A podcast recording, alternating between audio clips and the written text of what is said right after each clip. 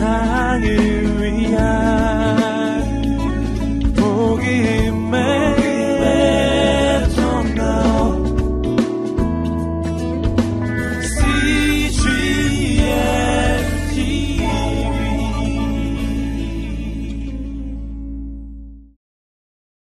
아, 오늘 우리는 사랑의 노래라고 하는 어, 제목으로 함께 아, 말씀을 묵상하고 나눌 것입니다. 여러분 이 시대는 사랑이라는 말이 정말 어, 흔해진 시대죠. 사랑이라는 말을 얼마나 많이 하는지 모르겠어요. 예, 유행가의 가사에도 또 영화에도 사랑이 얼마나 많이 나오는지 모르겠어요. 그렇지만 우리가 실제로 느끼는 것은 어떻습니까? 진짜 사랑을 경험하기는 굉장히 어려운 시대. 우리가 그러한 시대를 살고 있습니다. 어, 왜 그렇습니까? 왜냐하면 이 시대는 사랑을 어, 잘못 보고 있기 때문이에요. 사랑을 감정으로 여기고 또는 사랑을 내가 얻게 되는 유익이나 내가 얻게 되는 쾌락을 바로 그러한 것을 사랑이라고 여깁니다. 그래서 사랑을 감정이라고 여기기 때문에 감정이 사라지면 내 사랑도 사라졌다고 생각해요. 그리고 어, 내가 이 사랑을 통해서 얻을 수 있는 유익함이 사라지면 내가 이 사랑 가운데 상대로부터 얻을 수 있는 그 쾌락이 사라지면 내 사랑도 그냥 사라져 버리는 것입니다. 여러분 그것이 이 시대가 가지고 있는 굉장히 중요한 문제점입니다. 사랑이라고 말은 많이 하지만 진짜 사랑을 경험할 수가 없는 시대. 사랑한다고 말을 하고 서로에게 사랑한다고 고백하지만 그러나 그 사랑한다는 고백 속에 언제나 불안함이 있는 시대. 왜냐하면 그 사랑이 언제 없어질지 모르기 때문입니다. 여러분, 오늘 우리에게는 다른 종류의 사랑이 필요합니다. 세상에서 말하는 사랑, 사람들이 말하는 사랑, 감정에서 나오는 사랑, 그리고 내 유익을 사랑이라고 말하는 바로 그러한 사랑이 아니라 진짜 사랑, 성경이 말해주는 정말 사랑. 우리는 그러한 사랑을 필요로 합니다. 우리가 오늘 하나님의 말씀 요한일서 4장 바로 7절부터 21절까지의 말씀이 바로 그 사랑이 어떤 사랑인지를 보여주는 부분입니다. 오늘 우리가 말씀을 함께 나눌 때 오늘 우리가 진짜 사랑을 알게 되기를 소망합니다. 어, 우리는 너무나 세상 속에서 가짜 사랑에 그리고 어, 짝퉁 사랑에 너무나 익숙해지고 그곳에 너무나 많이 노출되어 있어서요. 여러분 실은 진짜 사랑이 무엇인지도 점점 잊어버리고 있다는 것입니다. 그래서 오늘 우리가 이 말씀을 보아야 하는 것입니다. 여러분 진짜를 알아야 합니다. 진짜를 맛보아야 합니다. 여러분 그러면 우리는 다시는 가짜로 돌아가지 않게 될 것입니다. 진짜를 경험해야 합니다. 여러분 그 어떤 사람이 진짜 어, 지폐를 가지고 있는 사람이 예, 그 누가 여러분 위조 지폐를 자랑하는 사람이 누가 있겠습니까? 여러분 진짜를 맛본 사람은 가짜로 만족할 수가 없는 것입니다. 여러분 진짜 생과일 주스를 먹어본 사람은요 과일 향 주스로는 만족이 안 되는 거예요. 과일 향 주스 먹어보셨나요? 네. 향만 과일이에요. 진짜가 아닌 거예요. 여러분, 진짜 진한 생과일 주스, 과일을 100% 갈아 넣은 바로 그러한 것을 맛보면 우리는 인생이 달라지는 것입니다. 할렐루야. 예. 주스를 맞아서 달라진 게 아니라요. 오늘 우리의 인생이 말씀을 통해서 진짜 사랑을 알게 되기를 소망해요.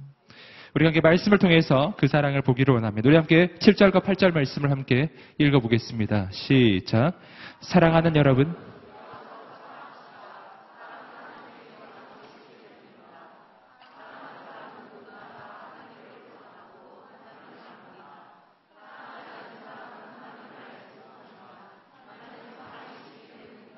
자, 7절 말씀은 이렇게 시작하고 있습니다. 사랑하는 여러분, 우리가 서로 사랑합시다. 바로 요한 사도가 이 편지를 읽는 바로 그 성도들에게 하는 말이죠. 우리 함께 사랑합시다 라고 이야기하고 있어요. 근데 그 이유가 굉장히 중요합니다. 그 이유가 뭐죠? 7절 말씀에 이어지는 구절은 이렇게 이야기하고 있습니다. 사랑하는 여러분, 우리가 서로 사랑합시다. 왜냐하면 사랑은 하나님에게서 난 것이기 때문입니다. 여러분, 우린 서로 사랑해야 돼요. 근데 그 이유를 말할 때 오늘 말씀에서 이야기하는 그 이유는 나 자신에 대한 이야기를 하고 있는 것이 아니라 하나님에 대한 이야기를 하고 있죠. 뭐라고요? 사랑은 하나님에게서 난 것이기 때문에. 자, 여기서 우리는 의문을 가져볼 수 있습니다. 아니, 우리가 사랑해야 한다는 것은 알겠는데, 근데 그것이 그 사랑이 하나님으로부터 났다는 것과 우리가 사랑해야 한다는 것은 대체 무슨 관계가 있는가 하는 거예요. 내가 사랑하는 것과 사랑이 하나님으로부터 났다는 것이 무슨 관계냐는 거예요. 내가 사랑해야 한다고 이야기하려면 나에 대해 이야기를 해야 될 텐데 성경은 하나님에 대해 이야기하거든요. 여러분 그 이유 내가 사랑하는 이유가 바로 사랑이 하나님에게서 나오는 것이기 때문이라는 그 이유는 바로 앞구절의 말씀에서 발견할 수 있어요. 함께 다시 한번 말씀을 보시겠는데요. 6절 말씀. 요한일서 4장 6절의 말씀입니다. 함께 읽어보겠습니다. 시작. 우리는 하나님에게서 났습니다.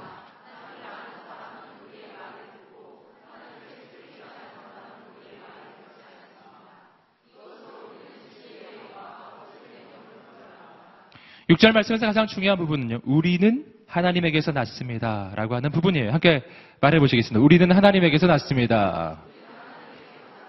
아멘. 자, 여기서 우리는 이 6절에 우리는 하나님에게서 났습니다. 라고 하는 이 부분과 그리고 7절 말씀에서 나오는 우리가 서로 사랑합시다. 라고 하는 부분 그리고 이 사랑이 하나님에게서 난 것이라고 하는 이 세 가지가 서로 이 연결될 때 왜 우리는 사랑해야 되는지를 알게 되는 거예요. 여러분, 다시 한번 내용을 정리하면 이렇게 되는 거예요. 사랑은 하나님으로부터 나오는 것입니다. 근데 우리는 어디서부터 나왔다고요?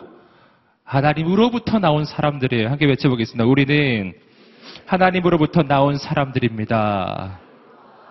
아멘. 하나님으로부터 나왔다는 것은 하나님으로부터 났다라고 지금 표현하고 있어요. 우리는 하나님으로부터 다시 태어난 거룩한 하나님의 사람들이에요. 근데 그 하나님으로부터 사랑도 나오는 거예요. 여러분 하나님으로부터 사랑이 나오고 우리는 바로 그 하나님으로부터 나온 사람들을 예. 여러분 우리가 나온 그 하나님이 바로 사랑이신 분이라고 하는 것입니다. 그러므로 오늘 말씀은 이렇게 이야기하는 거예요. 그러니 오늘 우리는 사랑이신 하나님으로부터 나온 사람들이니 우리 서로 사랑합시다. 라고 이야기하는 것입니다. 여러분 이것은 어렵고 힘든 의무를 우리에게 부과하는 것이 아닙니다. 여러분 이것은 오직 하나님의 사람들만이 할 수 있는 특권이라고 할 수 있어요. 여러분 아까도 말씀드렸죠. 이 시대는 사랑을 찾기가 힘이 들어요. 왜냐하면 사랑은 하나님으로부터 나오는 것이기 때문입니다. 세상에서 나오는 것이 아니고 나로부터 나오는 것도 아니에요. 여러분 그래서 진짜 사랑은 누가 알 수 있냐 하면 하나님 바깥에 있는 사람은 진짜 사랑을 할 수가 없는 거예요. 진짜 사랑은 누가 할 수 있다고요? 하나님으로부터 나온 하나님의 사람만이 사랑할 수가 있게 되는 것입니다. 여러분, 여러분이 바로 그러한 하나님의 사람들입니다. 여러분, 이 시대는 진짜 사랑을 하는 사람을 필요로 해요. 여러분이 그러한 사랑의 사람들이 되시기를 주님의 이름으로 축복합니다. 자, 그러므로 여기서 우리는 우리가 어떻게 사랑이라는 것을 할 수 있게 되는지를 깨닫게 되는 것입니다. 여러분, 내가 사랑을 할 수 있게 되는 방법은 오직 한 가지예요. 그것은 내가 결단해서 되는 것이 아닙니다. 내가 의지를 가진다고 되는 것도 아닙니다. 내가 사랑해야지 라고 마음을 먹는다고 해서 사랑이 생겨나는 게 아니에요. 왜냐하면 사랑은 나로부터 나오는 것이 아니기 때문이에요. 여러분, 사랑은 어디서 시작되는가? 오늘 말씀에서 계속해서 발견하실 텐데 오늘 첫 부분에서 발견하는 것은 뭐냐면은 내가 사랑을 할 수 있게 되려면 먼저 내가 누구인지를 깨달아야 된다는 것입니다. 함께 말해 보시겠어요? 사랑하려면 내가 누구인지를 알아야 한다. 아멘. 즉, 내 정체성을 알아야 돼요. 내 정체성은 오늘 말씀이 이야기하고 있습니다. 나는 하나님으로부터 난 사람. 이 부분은요, 성경의 또 다른 부분에서 어, 조금 다른 형태의 표현으로 발견할 수 있는 부분입니다. 요한복음 1장 12절과 13절 말씀에서 우리가 어떻게 하나님으로부터 나는 것인지 그 내용이 나와요. 함께 요한복음 1장 12절, 13절 말씀 읽어보겠습니다. 시작.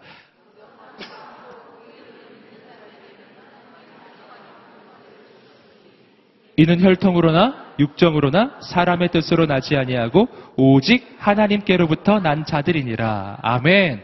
우리가 예수 그리스도를 영접할 때 우리는 다시 태어난다는 거예요. 하나님의 자녀로 다시 태어납니다. 이것을 오늘 말씀은 뭐라고 이야기하냐면은 우리가 하나님으로부터 낫다라고 이야기하는 것입니다. 여러분, 우리가 예수 그리스도 안에 있을 때 우리 인생은 하나님의 자녀로 다시 태어나는 줄 믿습니다. 여러분, 그럴 때 오늘 우리가 뭐가 시작되냐면 우리에게서부터 사랑이 시작되는 것입니다.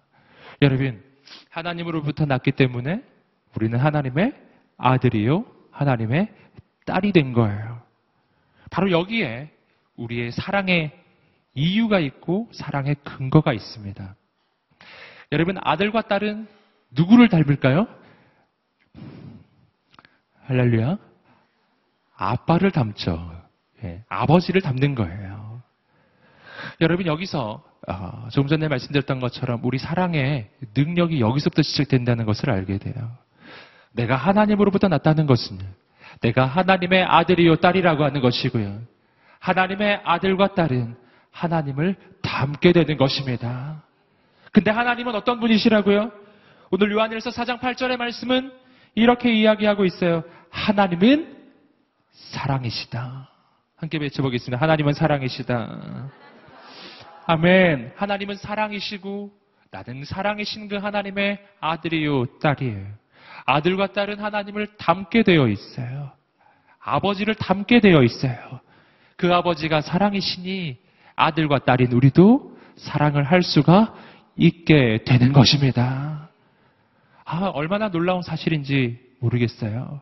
여러분, 어, 그러므로 하나님의 아들과 딸이 사랑을 하게 된다는 것은 굉장히 어려운 일이 아니라고 하는 것입니다. 여러분, 우리는 이 생각하기를 사랑하는 것은 너무너무 힘든 거라고 많이 생각하지 않습니까?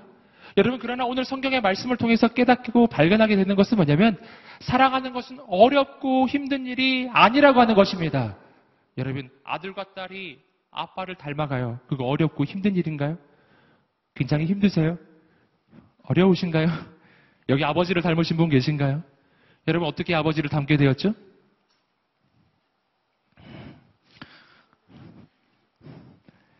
조절로 닮게 되었죠. 네. 여러분, 저는 그, 음, 계속 말씀드렸던 것처럼 아들이 있습니다. 우리 아들은 어, 신영이라고 하는데요. 어, 우리 아들은 어, 저를 닮았습니다. 제가 우리 아들을 볼 때 가끔씩 깜짝깜짝 놀라요. 왜냐면 제가 어렸을 때 찍은 사진이 있는데요. 어, 그 사진하고 너무 비슷하게 생긴 거예요. 할렐루야. 얼마나 놀라는지 몰라요, 제가 보면서. 와, 얘는 어떻게 내가 손도 대지 않았는데 내가 얘 얼굴을 빚은 것도 아니고 만진 것도 아닌데 어떻게 저절로 이렇게 점점 점점 닮아가들까? 여러분, 저는 거울을 볼 때 제 얼굴을 보면서도 깜짝깜짝 놀랄 때가 있어요. 언제 놀라냐면요. 제가 거울을 보다가 우리 아버지의 얼굴을 발견하는 거예요. 깜짝 놀랐어요. 알렐루야. 어떻게, 어떻게. 저는 애쓰고 노력한 적이 없어요. 저는 아버지를 닮으려고 애쓰고 노력한 적이 없는데, 근데 시간이 가고 날이 가니까 제 얼굴 속에서 아버지를 발견하고, 저는 우리 아들의 얼굴을 어떻게 만들어 보려고 애쓰지도 않았고, 뭐 성형수술을 한 것도 아니에요. 그런데 시간이 가고 날이 가니까 우리 아들은 저를 닮고 있는 거예요. 얼마나 놀라운 일이에요. 여러분, 아들이 아버지를 닮는다는 것은 결코 이상한 일이 아닌 거예요. 그건 애쓰고 노력해서 되는 일이 아니라 그냥 되는 것입니다. 여러분, 여기서 우리는 사랑의 매우 중요한 영적인 원리를 발견하게 되는 것입니다. 다시 한번 축복합니다. 여러분, 사랑은 진짜 힘들고 어려운 것이 아니래요. 사랑은요, 내가 하나님의 아들이고 딸이라는 것을 믿고 깨닫는 그 순간부터 그 사랑은 내 안에서부터 생겨나기 시작합니다. 그 사랑은 흘러나기 시작합니다. 그 사랑은 저절로 이루어지기 시작해요. 여러분 그러한 경험을 해보신 적 없으신가요? 여러분 어, 어디 수련회나 집회에 가서요. 아주 큰 은혜를 받아요. 예수 그리스도를 만나고 눈물을 흘리고 정말 그 주님의 사랑을 깊이 깊이 경험해요. 여러분 그 사랑을 경험하고 나면요 이상하게 사랑이 생기기 시작해요. 여러분 어, 그 집회에 참석하기 전에는 그 하나님의 은혜를 경험하기 전에는 내 옆 사람이 아무 관심도 없는 사람이었는데요. 은혜를 받고 나니까 내 옆 사람이 너무 이뻐 보이고 잘생겨 보이고 사랑스러워 보이기 시작하는 것입니다. 할렐루야. 좌우에 있는 분들에게 한번 축복하며 말씀해 주겠습니다. 아름다우십니다. 예. 진짜 사랑은요. 그래서 어디서 시작되는가 하면은 진짜 사랑은 상대의 조건에서 시작되는 것이 아니더라고 하는 것입니다. 우리는 이 생각하기를 이 사람이 사랑할 만해야 내가 사랑하지라고 생각하지 않습니까? 사랑할 만한 조건이 없으면 난 사랑할 수 없다고 생각해요. 그러나 오늘 성경 말씀을 통해서 우리가 발견하는 것은 뭐냐면 사랑의 조건은 나의 상대에게 있는 것이 아니라고 하는 것입니다. 사랑의 조건은 실은 나에게 있는 거예요. 상대가 사랑할 만한 존재이기 때문에 내가 사랑하는 것이 아니라 나는 하나님의 아들이요 딸이고 사랑이신 하나님을 닮은 하나님의 아들이요 딸이기 때문에 내가 바로 사랑하는 존재가 되었기 때문에 상대가 누구이든 사랑하기를 시작하는 것입니다. 여러분 오늘 우리의 인생 가운데 사랑이 시작되기를 주님의 이름으로 축복합니다. 아멘. 상대를 가리는 사랑이 아니라 하나님으로부터 나오는 그 사랑. 내가 하나님의 자녀이기 때문에 내 안에서 시작되는 그 사랑. 그 사랑이 있게 되기를 주님의 이름으로 축복합니다. 여러분, 마치 이것은 뭐하고 비슷하냐면요. 아들이 아버지를 닮는 방법은 오직 하나. 뭐죠? 진짜 아들일 것이에요. 여러분, 진짜 아들은요. 아버지를 무조건 닮게 돼 있어요. 할렐루야. 아버지를 안 닮았다. 이건 진짜 아들이 아닐 가능성이 있는 거예요. 마찬가지거든요. 내 인생의 사랑이 시작될 수 있는 방법 오직 하나예요. 당신이 진짜 하나님의 아들이요 딸일 것. 할렐루야. 당신이 진짜 하나님의 아들입니까? 진짜 딸입니까? 할렐루야. 그렇다면 내 안에서부터 사랑은 시작될 것입니다. 예. 이것이 오늘 우리의 그 사랑이 시작되는 매우 중요한 한 가지 방법이에요. 내가 하나님의 아들이요 딸이라고 하는 그 사실. 그리고 그 사실은 요한복음 1장 12절, 13절에 이야기하는 것처럼 예수 그리스도를 영접할 때 일어나는 일입니다. 그러니 사랑은 예수 그리스도를 믿고 영접할 때 그 예수님을 믿고 내가 하나님의 자녀가 되었다는 그 사실로부터 그 사랑은 시작되는 것입니다. 여러분 격려하고 축복합니다. 그러니 사랑하기 위해서요. 이렇게 말해서는 안 되는 거예요. 상대더러 당신이 바뀌어야 내가 당신을 사랑하겠다라고 이야기하는 것은 아니라고 하는 것입니다. 사랑은 상대가 바뀌어야 시작되는 것이 아니라 사랑은 내가 바뀌어야 시작되는 것입니다. 왜 사랑이 안 되는가? 상대가 안 바뀌었기 때문이 아니라 내가 안 바뀌었기 때문에 사랑이 시작되지가 않는 것입니다. 여러분, 우리의 눈이 상대의 조건과 자격을 보는 것이 아니라 오직 하나님을 바라보게 되기를 주님의 이름으로 축복합니다. 그리고 여러분 오늘 본문의 말씀 이어지는 구절은요. 사랑에 대해서 예, 더 중요한 어, 귀한 그 내용을 우리에게 말해줍니다. 함께 9절과 10절 말씀을 읽어보시겠습니다. 시작.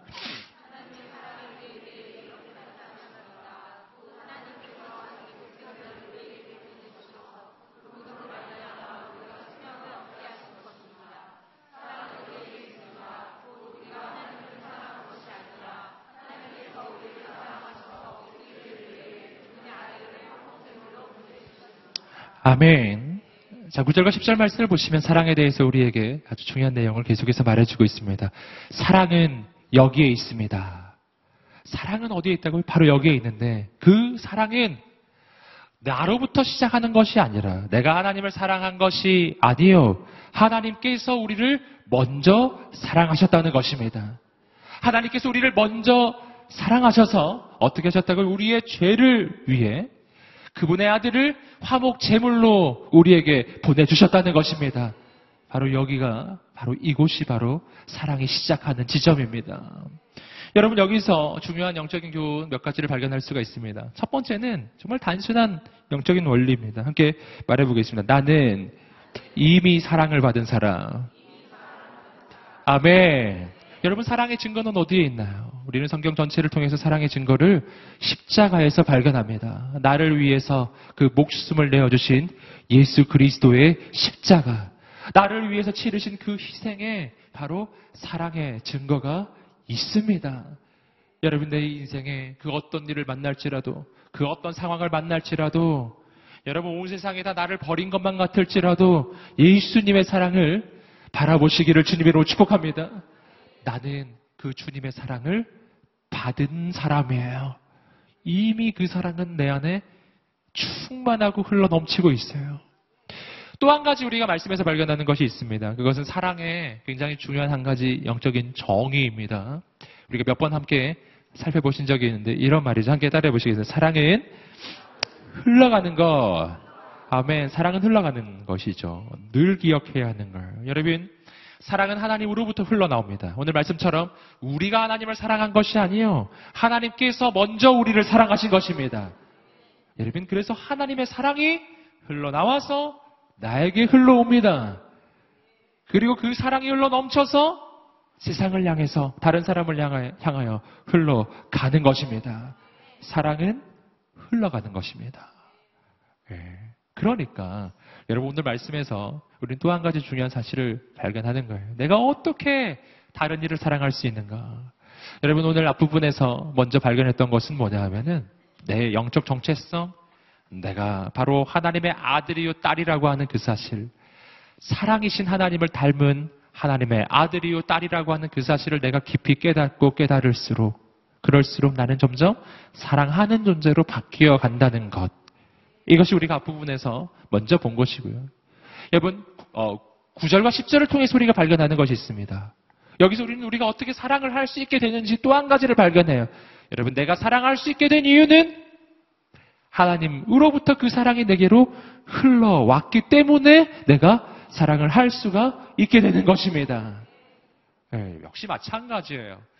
여러분, 내가 누군가를 사랑하게 되는 것은 그 사람이 사랑할 만한 존재이어서가 아니라 내가 사랑을 받은 존재이기 때문에 사랑을 할 수가 있게 되는 것입니다. 여기에 컵이 있습니다. 여러분, 이 컵에 물이 반쯤 차 있죠? 여러분, 이래서는 사랑이 흘러 넘치지가 않는 거예요. 여러분, 여기에 물을 붓고 이 사랑이, 사랑이 아니라 물이 이 컵에 충만하게 차면요. 그다음부터 이 물은 바깥으로 흘러 넘치기 시작하는 거예요. 할렐루야.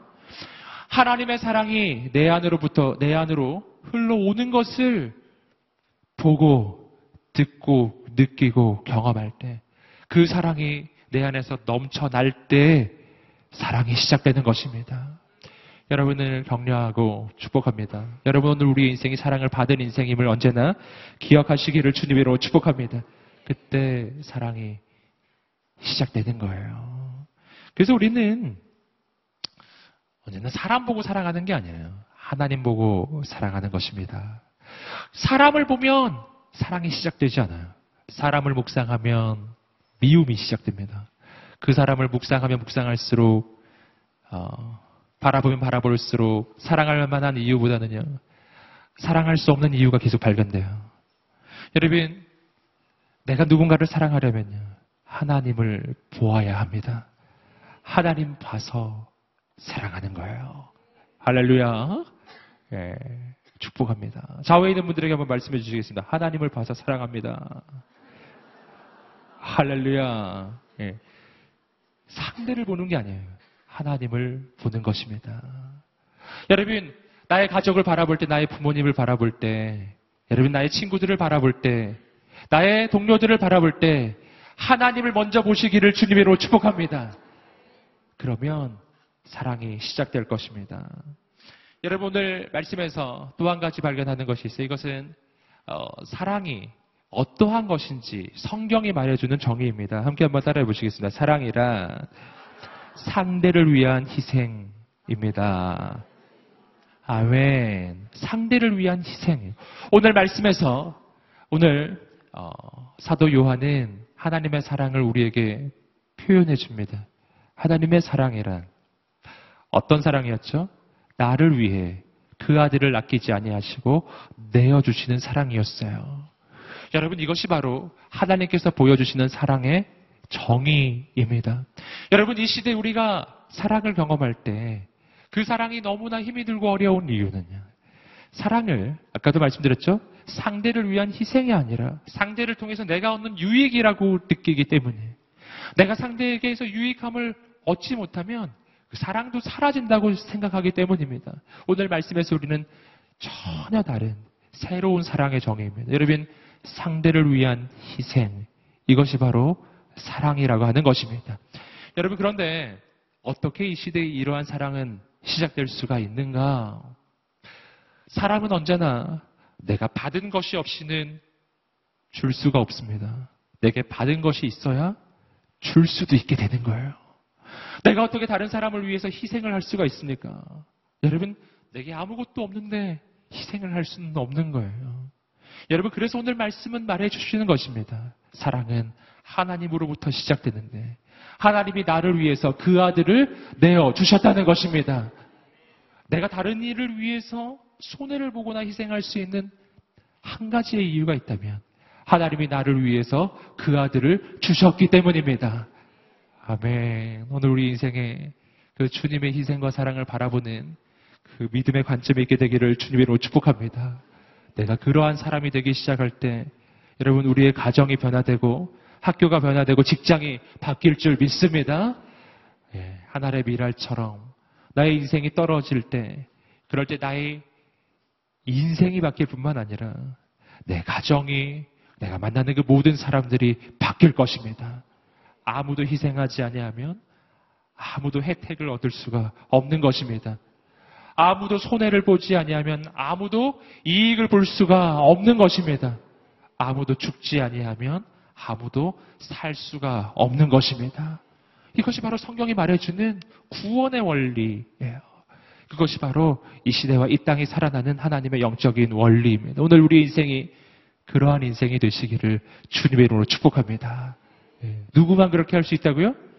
주님의 사랑을 받은 사람만 그렇게 할 수가 있는 것입니다. 오늘 우리가 그렇게 할 수 있는 하나님의 사람들인 줄 믿습니다.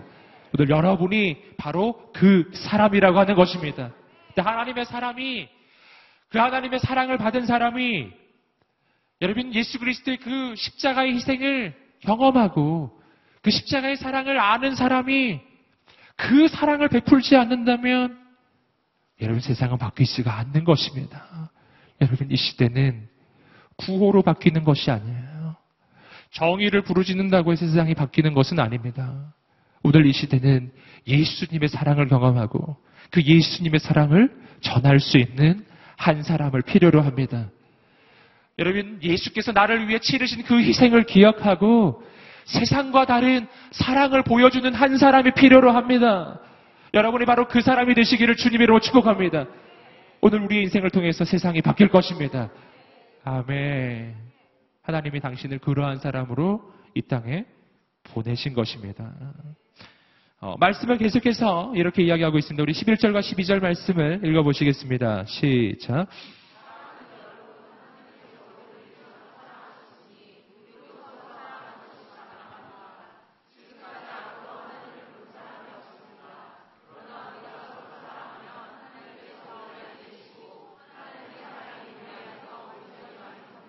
아멘.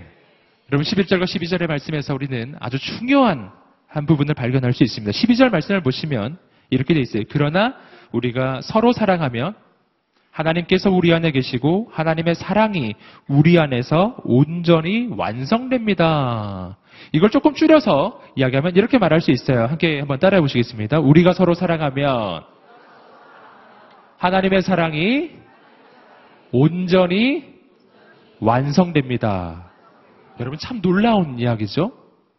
이걸 뒤집어서 말하면 우리가 서로 사랑하지 아니하면 하나님의 사랑은 완성되지 않는다는 것입니다. 여러분 사랑의 완성이 뭔지 우리는 오늘 말씀 속에서 발견할 수가 있게 됩니다. 여러분 우리는 사랑의 완성을 보통 뭐라고 많이 생각하시나요? 여러분 우리는 보통 어떤 것이 완성되는 상태를 어떤 것으로 보냐면은 내가 그것을 충분히 가진 상태. 이걸 완성이라고 생각하지 않나요? 무언가를 내가 충분히 가져서 더 가질 수 없을 만큼 완전히 충분하게 가졌을 때, 아, 이제 좀 다 된 것 같아. 이제 완성됐어. 여러분, 이렇게 표현하는 것 같아요.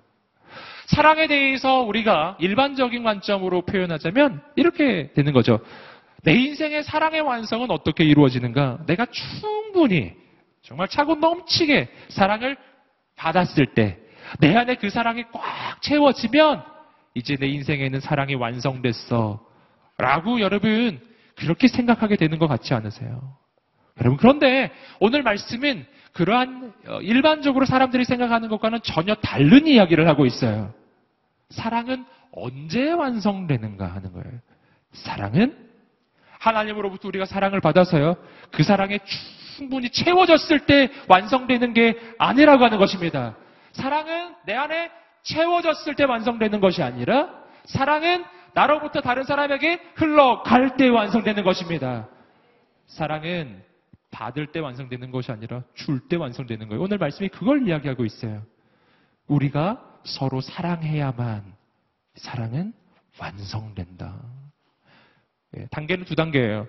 첫 번째 단계는 하나님으로부터 우리가 사랑을 받는 단계고요. 그리고 두 번째 단계는 내가 다른 사람을 사랑하는 단계. 사랑을 받아서 다른 사람을 사랑하는 것입니다. 사랑을 받은 단계는 여러분 아직 사랑이 완성된 게 아닌 거예요. 50%예요. 여러분 오늘 예수님을 만나셨나요? 할렐루야. 여러분 예수님 만나서 예수님의 사랑을 받으셨습니까? 할렐루야. 그럼 사랑이 몇 퍼센트 완성된 거라고요? 50%라고요. 할렐루야. 아직 완성된 게 아닌 거예요. 그 사랑의 완성은 내가 그 사랑을 다른 사람에게 줄 때 일어날 것입니다. 오늘 우리가 중요한 사실을 깨닫는 거예요.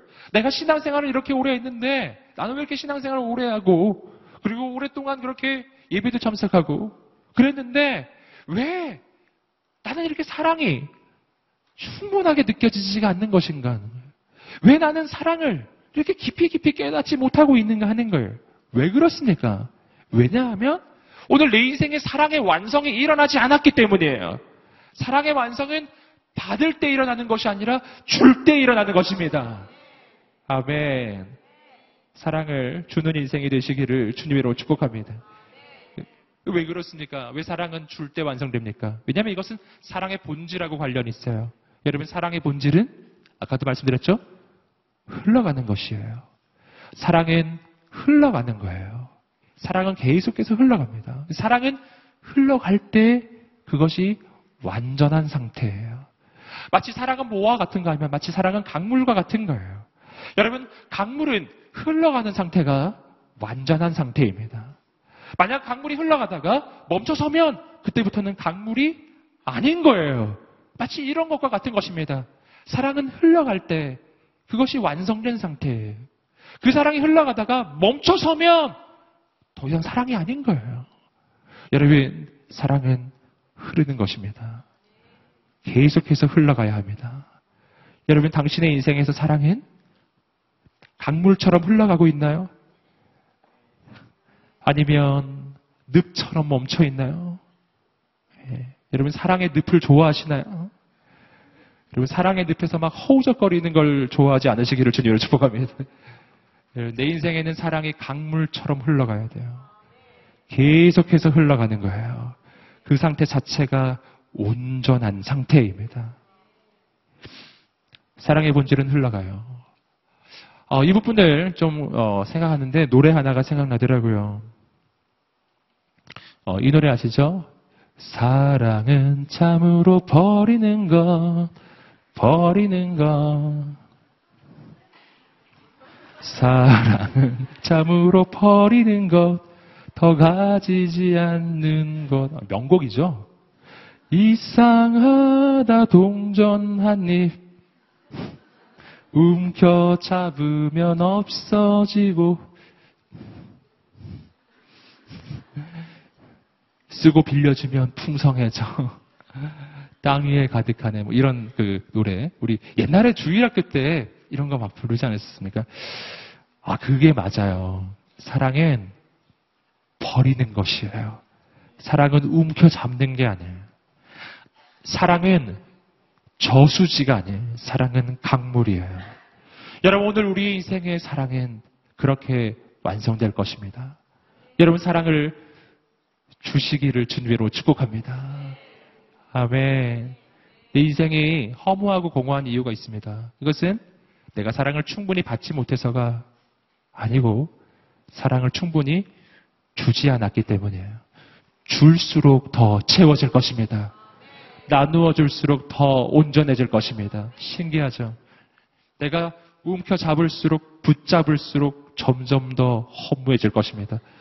내가 움켜잡고 채웠다고 생각하는데 채우면 채울수록 점점 더 점점 더 없어지고 사라져요. 여러분 주면 줄수록 점점 더 풍성해지고 점점 더 많아질 것입니다. 점점 더 신선해질 것입니다. 사랑의 성격은 바로 그런 거예요. 사랑은 흘러갈 때 완성됩니다. 여러분 그래서 말씀은 어, 또한 그 이렇게 이야기하죠. 누가복음 6장 38절 우리 전에도 한번 확인해 보셨는데 함께 읽어 보시겠습니다. 시작. 주라 그리하면 너희에게 줄 것이니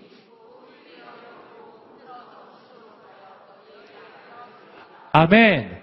주면 줄 것이다. 내가 하나님 앞에 사람에게 주면 하나님이 내 인생을 채워 주시는 것입니다.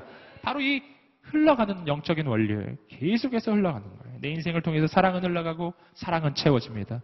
내 인생을 통해서 축복이 흘러가면 내 인생의 축복이 채워질 것입니다.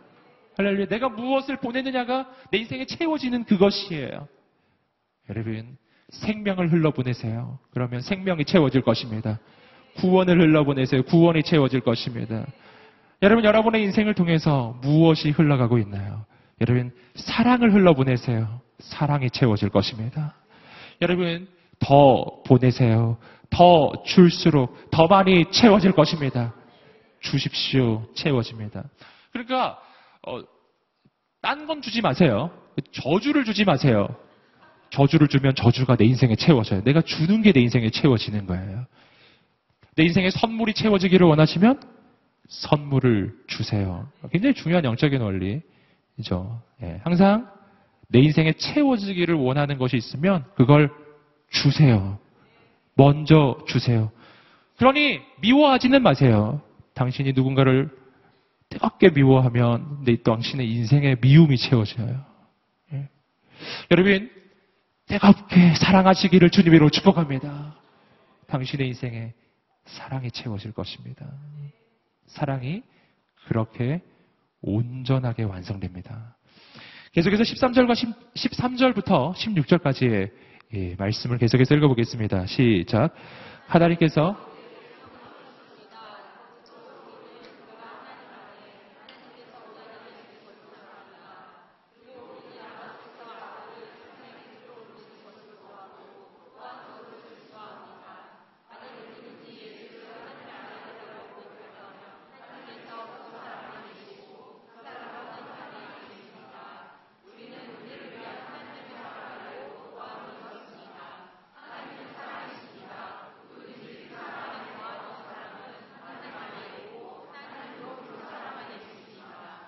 자, 13절부터 16절까지 말씀을 보시면요.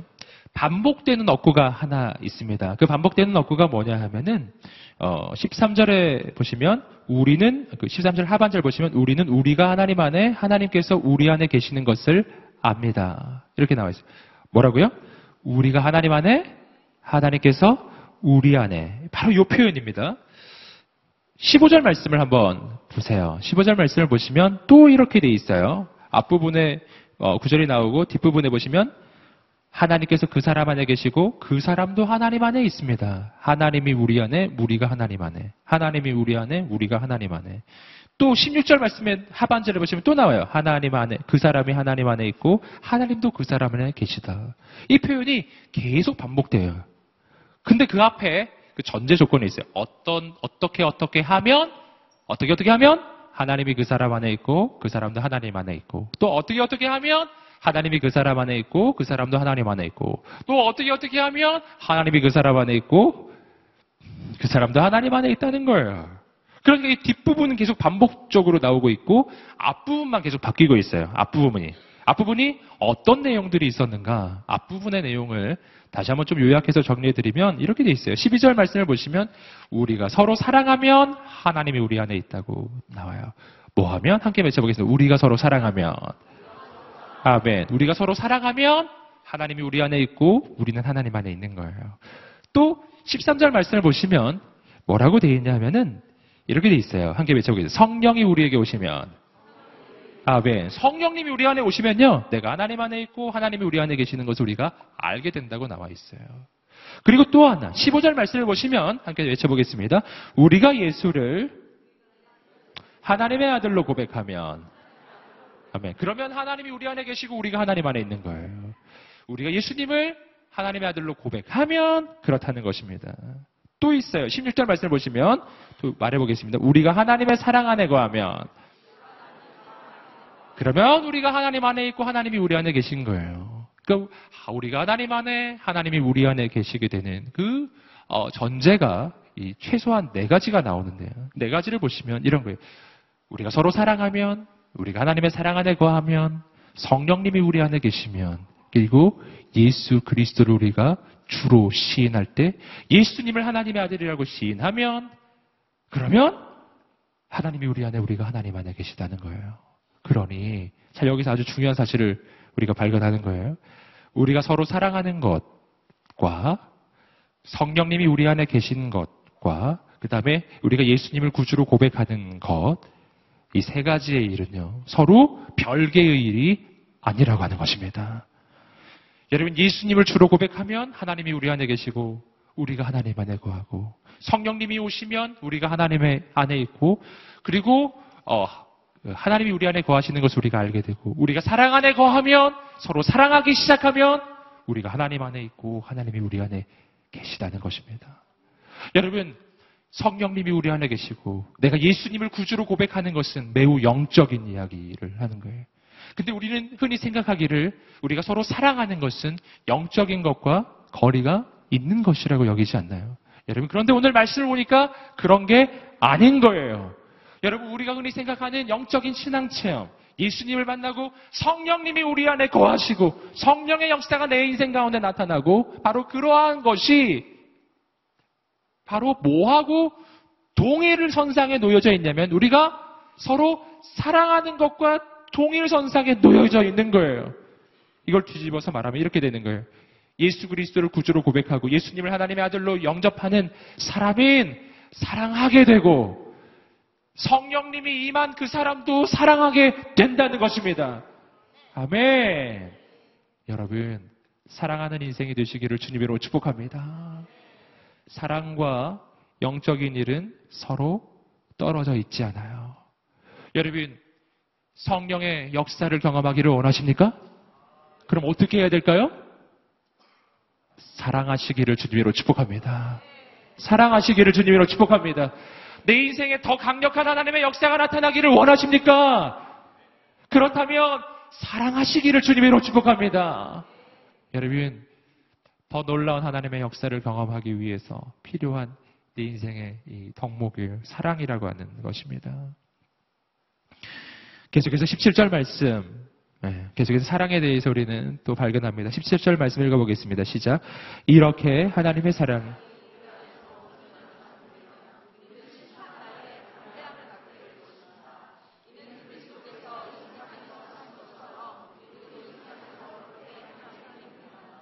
아멘.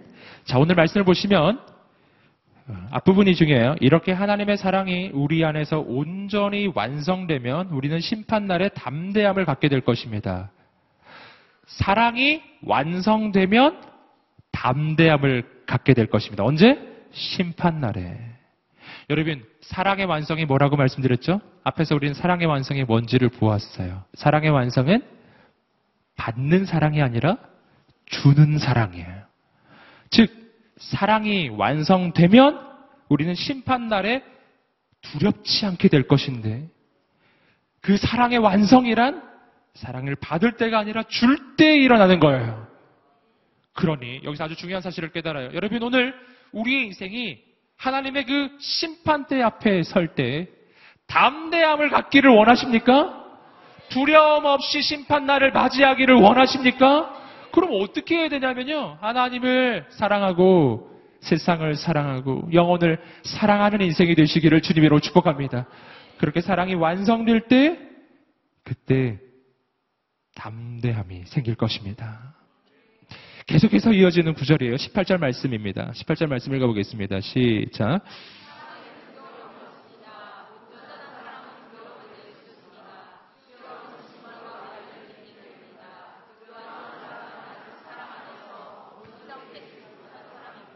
아멘. 온전한 사랑은 그래서 두려움을 내어 쫓는 것입니다. 여러분, 어, 이 두려움을 내어 쫓는다는 것은 몇 가지 중요한 영적인 의미를 가지는데 첫 번째는 뭐냐 하면은 이런 의미에 함께 따라해 보겠습니다. 심판 날에 대한 두려움이 사라진다. 뭐에 대한 두려움? 심판 날에 대한 두려움이 사라져요. 뭐가 될 때? 진짜 사랑이 우리 인생 가운데 있기 시작할 때입니다. 여러분, 어, 그러니까 이 두려움이 사라진다는 것은요. 두려움, 특별히 심판날에 대한 두려움이 사라진다는 것은 그냥 하나님을 믿고 신앙, 그냥 종교적인 생활을 하는 것만으로는 충분하지 않다는 것입니다. 여러분, 하나님이 위대하심을 알고 하나님이 온 우주의 창조주라는 걸 아는 것, 이 정도만으로는 충분하지가 않은 거예요. 뭐가 필요하냐면 그 하나님과 사랑의 관계가 맺어지는 것이 중요한 것입니다. 그 하나님의 사랑을 받고 그 사랑을 나누기 시작할 때요. 그때 나는 심판에 대한 두려움이 사라지기 시작해요. 여러분, 그러니까 어떻게 해야 되죠? 시당생활을 하려거든 하나님을 사랑하고 그 사랑의 관계 속으로 들어가시기를 주님으로 축복합니다. 네. 또한 가지가 있어요. 이 두려움은 또 이렇게 표현할 수도 있습니다. 사랑이 있을 때 두려움이 사라지는데 함께 따라해 보겠습니다. 인생에 대한 두려움이 사라진다. 아멘. 온전한 사랑은 두려움을 내어 쫓는 것입니다. 여러분, 우리는 왜 두렵습니까? 내가 인생을 살아갈 때 두려운 이유는요, 어, 여러 가지가 있겠지만 그 중에 아주 중요한 이유 한 가지는 뭐냐면 내가 혼자라고 느낄 때예요. 그때 두렵습니다. 여러분, 내가 혼자라고 느낄 때 그때 어, 두렵지 않은 사람은 없어요. 왜냐하면 세상을 바라보면 언제나 나보다는 크기 때문이에요. 너무 두려워요. 어떻게 두려움이 사라지나요? 내 힘을 기르는 것만으로 그 두려움은 사라지지가 않습니다. 내가 아무리 힘을 길러도 세상은 더 크기 때문이에요. 어떻게 해야 두려움이 사라질까요? 오늘 말씀이 이야기하고 있어요. 사랑이 두려움을 내어 쫓는 것이다. 사랑. 여러분, 당신은 하나님의 사랑을 받는 사람이에요. 여러분, 그 사랑을 확신하시기를 주님으로 축복합니다. 예수님의 십자가를 바라보세요. 나를 위해서 그 아들을 아끼지 아니하시고 내어주신 하나님께서는 당신의 인생을 결코 포기하지 않으실 것입니다. 이것이 내가 세상을 바라볼 때 두려움을 가지지 않을 수 있는 가장 중요한 이유입니다. 내가 사랑받는 존재라고 하는 것이고요. 또 한 가지는 그 사랑은 내가 사랑을 줄 때 완성된다는 거죠. 사랑을 받고 그 사랑을 줄 때, 내 인생에 그 사랑이 충만해지기 시작할 때, 여러분 그럴 때 나는 세상에 그 어떤 일을 만나도 두려워하지 않고 낭망하지 않고 그 모든 것을 이기는 인생이 될 것입니다. 또 한 가지가 있어요.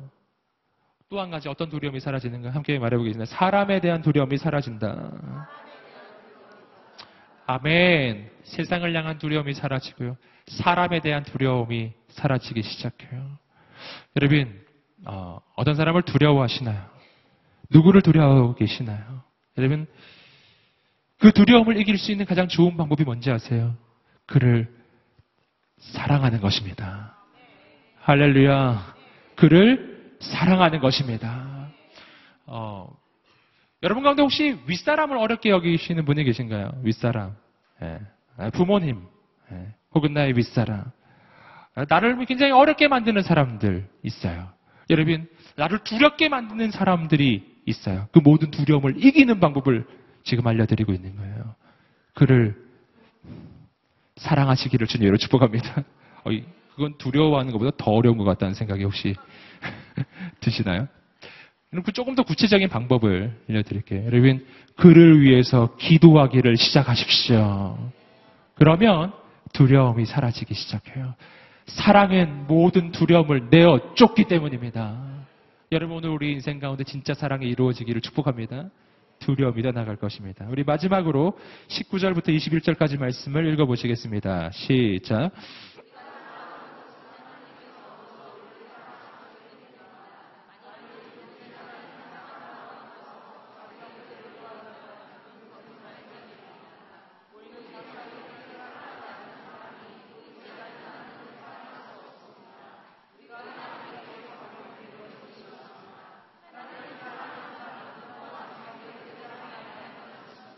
아멘. 하나님께서 받은 계명이에요. 그것은 어, 하나님을 사랑하는 사람. 그는 또한 자기 형제를 사랑해야 한다는 것입니다. 여러분 이것을 뭐라고 이야기하고 있죠? 계명이라고 이야기하고 있어요. 그리고 어, 그 하나님의 사랑에 대해서 오늘 말씀은 계속 이 같은 내용을 반복해서 반복해서 반복해서 설명합니다. 사랑은 하나님께 받을 때 완성되지 않고 형제에게 그 사랑을 줄 때 완성될 것입니다. 마지막으로 근데 이것을 오늘 말씀은 계명, 즉 누가 주는 계명이라고요? 하나님에게서 받은 계명. 여러분 이 계명은 바로 예수님께서 주신 계명이기도 해요. 예수님께서는 많은 계명을 이야기하지 않으셨어요.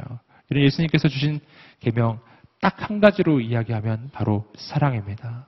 요한복음 13장 34절에 이야기하는 것처럼 내가 너희를 사랑한 것 같이 너희도 서로 사랑하라. 바로 이것이 예수님이 주시는 계명이에요. 여러분, 어, 이 계명이 어떻게 우리 인생 가운데 이루어질 수가 있겠는가? 어, 실은 우리는 계명 그러면 언제나 이건 지키기 힘든 거라고 자꾸 생각합니다. 아, 난그 계명 지키기 힘든데 이렇게 많이 생각하죠. 근데 신약 시대에 와서 예수님께서 우리에게 주시는 계명은 그 성격이 좀 달라요.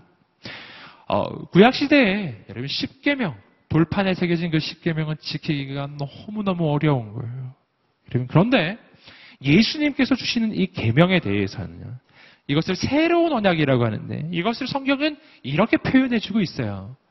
계명을 새로운 언약 주님 주시는 새로운 계명은 이렇게 표현됩니다. 히브리서 10장 16절 말씀입니다. 히브리서 10장 16절 말씀. 함께 읽어보겠습니다. 시작.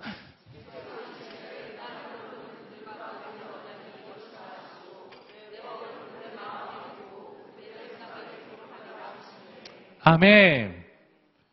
아주 중요한 구절이에요. 이것은 새로운 언약에 대한 이야기예요. 하나님의 법. 여러분, 옛 언약. 바로 시내산에서 하나님께서 주셨던 그 십계명의 두 돌판은요. 돌에 새겨져 있었어요. 그런데 예수 안에서 우리에게 주어지는 새로운 계명이 있어요. 근데 그 계명은 돌판에 새겨지는 것이 아니라 어디에 새겨진다고요? 너희의 마음과 생각에 기록하리라. 놀라운 이야기예요. 여러분 하나님의 계명이 내 마음에 새겨지고 나의 생각에 새겨진다는 것입니다. 얼마나 놀라운 이야기인지 아시겠어요? 내 마음이, 내 생각이 바로 그 하나님의 계명으로 새겨진 마음, 새겨진 생각으로 바뀐다는 것입니다. 아멘. 함께 외쳐보겠습니다. 나의 마음과 생각이 바뀔 것이다. 아멘.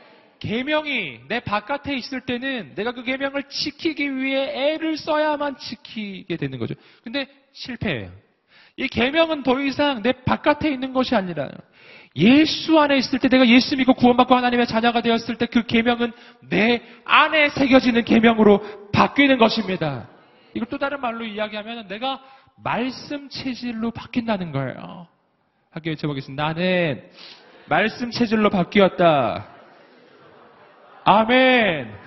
우리 인생은 그런 인생으로 바뀐 거예요. 어떤 인생인가? 말씀을 지키는 것이 지키지 않는 것보다 쉬운 인생이에요. 아멘. 사랑을 하는 것이 사랑을 하지 않는 것보다 쉬운 인생이에요. 사람을 미워하는 것이 사랑하는 것보다 너무 힘든 인생으로 바뀌기 시작하는 거예요. 내 머리에서 발끝까지 내 인생이 다 바뀌기 시작하는 것입니다. 여러분 오늘 우리 인생이 그렇게 예수 안에서 완전히 바뀌었음을 선포합니다. 주 안에 있을 때 난 그렇게 밖에 죄를 짓는 것이 짓지 않는 것보다 너무 힘든 인생으로 바뀌었습니다. 아멘. 오늘 우리 인생이 예수 안에 있을 때 100% 바뀌기 시작합니다. 여러분, 그래서 오늘 말씀에서 우리에게 그렇게 사랑하자고, 사랑하자고 이렇게 이야기하지만, 여러분, 이것이 힘들고 어려운 의무가 부과되는 것이 아니라 예수 안에 있을 때는요, 내 안에서 그 사랑이 저절로 흘러나오기 시작하는 것입니다. 여러분, 그러기 위해 오늘 우리에게 필요한 것이 무엇입니까? 그것은 사랑이신 하나님을 만나는 것입니다. 나를 너무 먼저 사랑해 주셨던 그 하나님을 이 밤에 만나게 되기를 소망합니다. 우리가 함께 한번 이 시간에 기도하면서 주 앞에 나가겠습니다. 하나님, 오늘 우리의 인생이 사랑이신 하나님, 나를 위해서 그 아들을 아끼지 아니하시고 내어 주신 살아계신 그 하나님을 만나게 하여 주시옵소서. 그 사랑으로 내 머리에서 발끝까지 채워 주시옵소서. 충만하게 채워 주시옵소서. 우리 인생에 놀랍게 채워 주시옵소서. 예수 그리스도의 그 은혜와 사랑으로 나의 인생을 채워 주시옵소서. 우리 함께 그 사랑을 간구하며 나아갈 때 우리 함께 자리에서 일어나셔서 아버지 하나님 예수 그리스도의 십자가의 그 은혜와 그 사랑으로 나를 채워달라고 함께 주 앞에 두 손 들고 주여 세 번을 치며 기도하겠습니다. 주여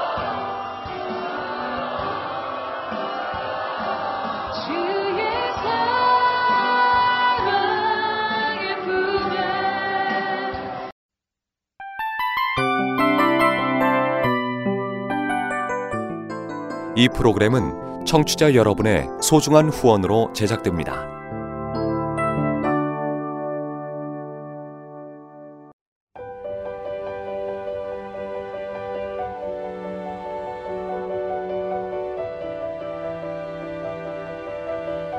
세상에는 수많은 교회들이 있지만 더 깊이 있는 말씀 강해를 찾기 위해 크기로만 교회를 선정하지 않습니다. 보다 좋은 영적 콘텐츠를 더 많이 나누기 위해 방송비를 받지 않습니다. 1년 365일 복음만 전하고 싶어서 우리는 광고를 하지 않습니다. 온누리의 복음을 땅끝까지 CGN TV와 함께 땅끝 성교사가 되주세요